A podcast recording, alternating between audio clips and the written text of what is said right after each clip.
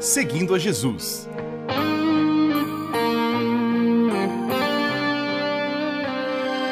Na apresentação, Carly Friesen.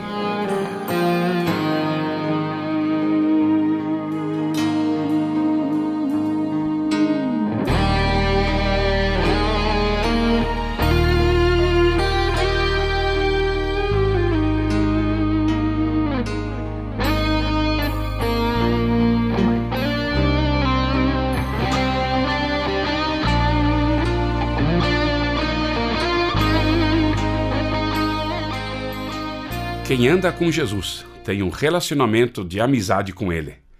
Quem segue a Jesus lembra do sofrimento desse Jesus. Reconhece e valoriza seu sacrifício. Celebra sua vitória e anuncia sua salvação.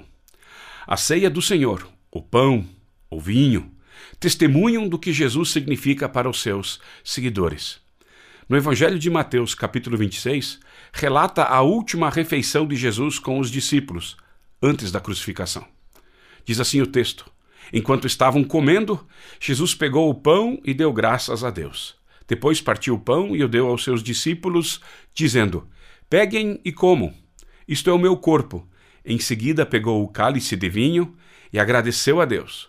Depois passou o cálice, a taça de vinho, aos discípulos, dizendo: Bebam todos vocês, porque isto é o meu sangue, que é derramado em favor de muitos, para o perdão dos pecados. O sangue que garante a aliança feita por Deus com o seu povo. Eu afirmo a vocês que nunca mais beberei deste vinho, até o dia em que beber com vocês um vinho novo no meu reino com o Pai. Então eles cantaram canções de louvor e foram para o Monte das Oliveiras. Acabei de ler Mateus 26, de 26 a 30. Jesus nos deixou exemplos simples: pão e vinho. Ele deu sua vida por mim e você. Os seguidores de Jesus celebram a ceia de forma respeitosa, com temor e alegria. Tristeza pelo seu sofrimento, alegria pela sua ressurreição.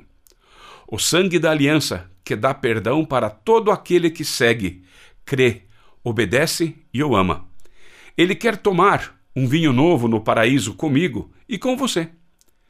Nesse jantar de despedida, de mensagens tão impactantes, eles cantam canções de louvor e saem e vão enfrentar a terrível agonia proposta para Jesus. Quem segue a Jesus continuamente está cantando louvores. Jesus quis vir e salvar você. Jesus escolheu morrer por causa dos teus pecados. Tem um texto bíblico que diz: dificilmente alguém aceitaria morrer por uma pessoa que obedece às leis. Pode ser que alguém tenha coragem para morrer por uma pessoa boa, mas Deus nos mostrou o quanto nos ama. Cristo morreu por nós quando ainda vivíamos no pecado.